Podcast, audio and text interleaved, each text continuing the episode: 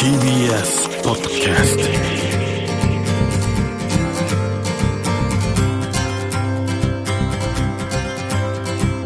トおはようございます。石川みです。日曜日のこの時間関東2500個の酪農家の皆さんの協力でお送りするこの番組。飲んで応援もう一本。絞りたての話題をお届けします。石川み Dairy Life お店をやってるねこう友人と話すとさまざまなこの制限緩和されてきてるんですけどお客さん戻ってこないと。こうクリスマスシーズンになってもこうなんかこう華やかじゃないし気持ちがどっかこう晴れないんですけども今から30年前のクリスマスもウイルスの恐怖で人々はちょっと不安な日々をね送っていました。現在72歳になるニューヨークのマーク・ウッドリーさんは1989年の秋新聞の求人広告を目に留めました。メイシーズというあの有名な高級デパートでサンタ役を募集していたと。アメリカのデパートショッピングモールではこうクリスマスの季節サンタに扮した人が椅子に座って子供たちを膝に乗せて願い事を聞いてあげるなんてこう催し物をねやってますけどあれです。本来建築家の仕事をしていたんですけど彼早速応募子供を楽しませポジティブに元気にすることで自分も元気になれるんじゃないかと思ったからです。実は彼この頃ひどく落ち込んでいました。信用エイズで失い彼もまた HIV ウイルスに感染しているという診断を受けていたからです。実際サンタになってみると大正解で。サンタに会って興奮して喜びのエネルギーにあふれる子供たちに囲まれていたら落ち込んでる暇なんてないと。もうワクワクして瞳を輝かせる子供たちが次から次へと膝の上に乗っかってくる。本当に魔法にかかったような時間だった。あんなに愛されてると実感したことは生涯一度もなかったと。もちろん子供たちは僕じゃなくサンタを愛していたんだけどその愛情は僕が受けることができたからだと。元気になったんですけどウッドリーのサンタは大人気になってメイシーズは翌年も彼を雇うことにしました。次の年再びサンタの雇用手続きをこうしている際に通常の健康診断があって彼は何とはなしに素直に HIV 陽性であることとそのための薬と抗うつ剤を服用しているということを医師に伝えました。しかし次の瞬間しまったと思いました。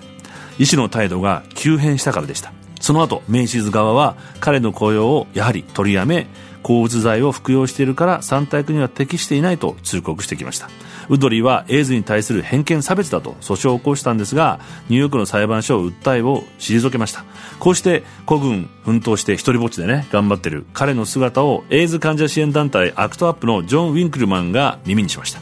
偏見からみんながエイズの話題をこう表向きに話さない時代で僕もアメリカにいる時に誰それが入院したけどどうやら彼エイズらしいと。だお見舞いにも行けないんだよね。亡くなっちゃったらしいよなんてひそひそこう話すような風潮がありました。表面化しないことでさらに患者を追い詰めもっとメディアにこう注目させて人々の注意を引きたいとウィンクルマンは仲間に相談しました。そこでサンタはサンタで救おうと思い立ちます。クリスマス前のこうブラックフライデー彼と22人の仲間はデパート前に集合して全員で安物のサンタコスチュームに着替えデパートの中に入りクリスマスソングを次々に歌い始めます。客たちは大喜びでどんどんお客さんたちが集まってきた時に替え歌を歌い始めました。サンタは HIV ラララララララララメイシーズはクビにしたラララララララララとメイシーズは慌てて警察を呼んで22人のうち19人が逮捕されました。そして次の日の新聞には大勢のサンタクロースが警察に連行していく様子がちょっぴりユーモラスに報道されメディアが避けていたエイズの話題が嫌がおうでも一面でドーンと話題になっていきます。しかしこのユーモアの裏にはエイズで命を失いまた苦しむ人々が大勢いるんだということに人々も気づき始めます、まあ、こうして声を上げた人々の努力によって徐々にエイズに対する意識も変化していき患者救済という真の問題解決につながっていきました。ウッドリーはその後メイシーズとも和解してニューヨークのいくつものエイズ小児病棟でサンタクロースとしをしっかりと務め上げたそうです。石川稔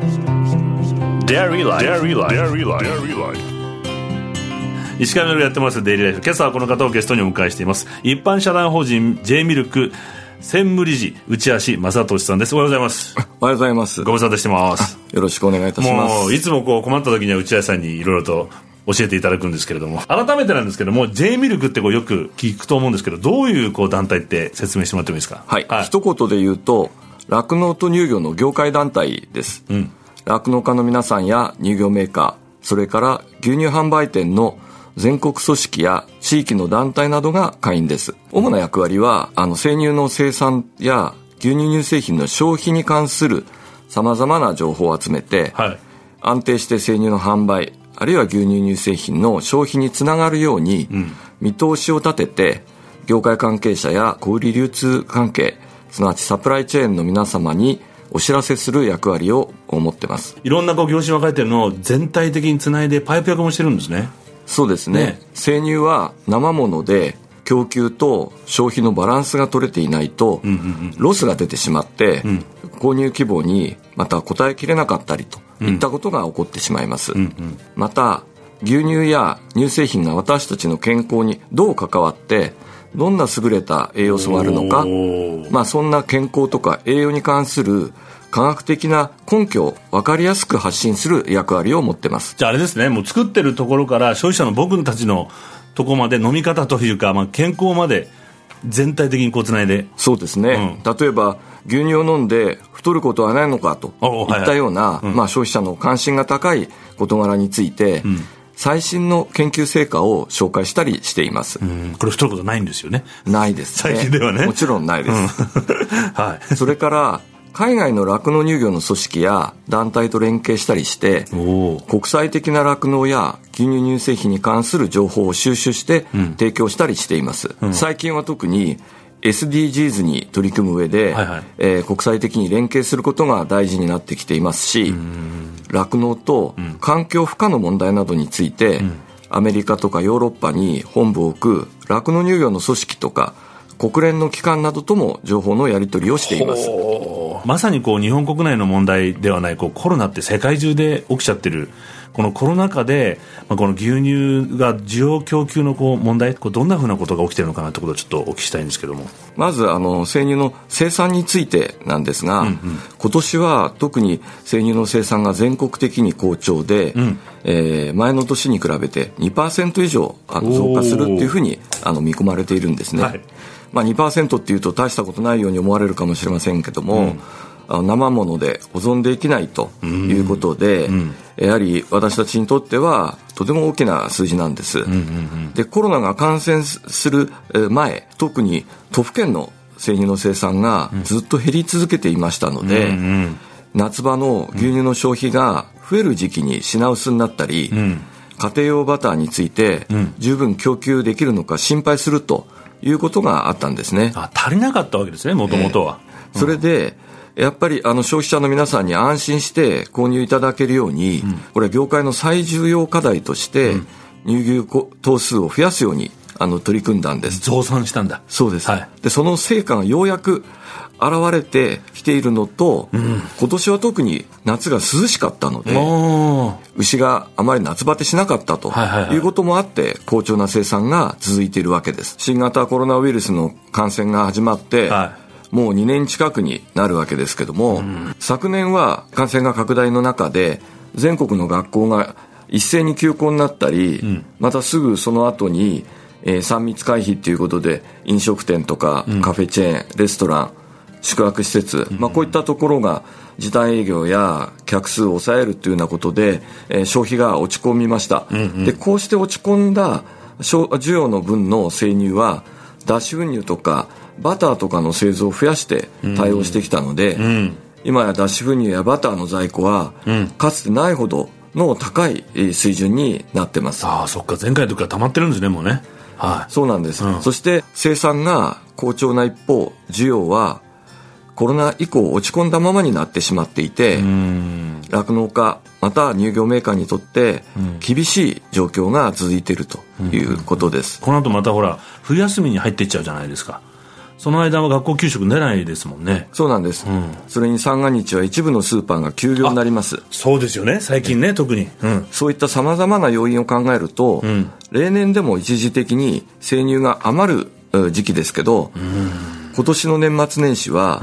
あ生乳生産量が、あこう増えているということもあって、えー一時的に全国の乳業メーカーの処理能力をオーバーしてしまうかもしれないというあの状況なんです。5000トンとかもしかしたら年末年始余っちゃうかもしれないって話を聞いて。どういった問題がこう起きるんですか？もし、はその乳業工場で処理できない形になってしまうと、はい。それはもう廃棄するしかなくなってしまいます。ええ。ただ単に酪農家の人にとっては、あのその分のあの乳代が、あこう得られないというだけでなく、廃棄するにもですね、うん、えー、お金がかかってしまいます。廃棄というと、うん、今 SDGs で世の中の関心も高まっている中で、食品のロスという問題があります、えー、この年末年始乳業工場での処理能力オーバーというようなことにならないように、業界を挙げて取り組んでいますが、この場をお借りしてラジオを聴いていただいている皆さんにも、よし牛乳を飲んでみようという方が増えてくれると、とてもありがたいです。というわけで話はつきませんが、内橋さんには来週もご出演していただきます。石川稔デイリーライフ。今週のゲストは、一般社団法人 J ミルク、専務理事の内橋正俊さんでした。ありがとうございました。ありがとうございました。石川稔 Dairy Life. Dairy Life.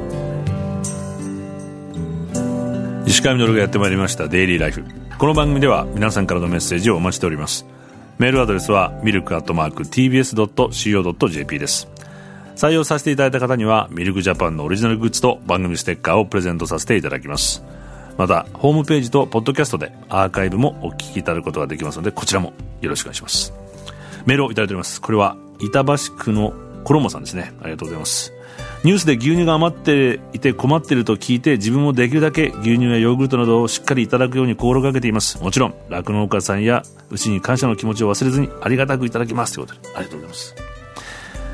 あの人間の社会ってこう最近 AI とかね電話かけると答えてくれたりしてこう自分に人間の社会都合よく効率的に合理的にするようにさまざまなこうシステムを作ってきたと思うんですけどもちろんその恩恵もあるんですけどそれによりこう人間同士のつながりが分断されてきてしまったように僕は感じてまして本来は直接顔が見えていた生産者と消費者の距離もどんどん離れてしまっているのでもう一度ねここで意識的に関わり合っていきたいなとように思うんですけども。先日ですねこの番組にもゲストで来てくれた未来の森児童養護施設の子供たちと一緒に林業体験というのを里山でやってきたんですよ。倒木などで荒れている山でこのままでは雨が降ると土が流れてしまってひどくなると土砂崩れが起きちゃうと。もう元気な子供たちと一緒にいるとね僕も元気になったんですけども。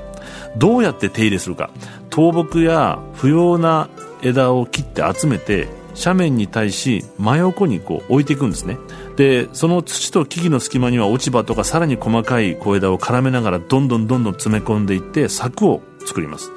でこうして土留めというのを作っていくんですけどもこれには名前がありましてその名をしがらみというそうなんです。そうなんです。あのあまりいい意味では使わなくなったしがらみなんですけども食品ロスを起こさないとか環境を守るとか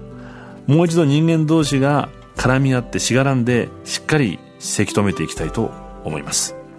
石川稔デイリーライフ。この番組は関東2500個の酪農家関東生乳関連の提供でお送りしました。石川稔。Dairy Life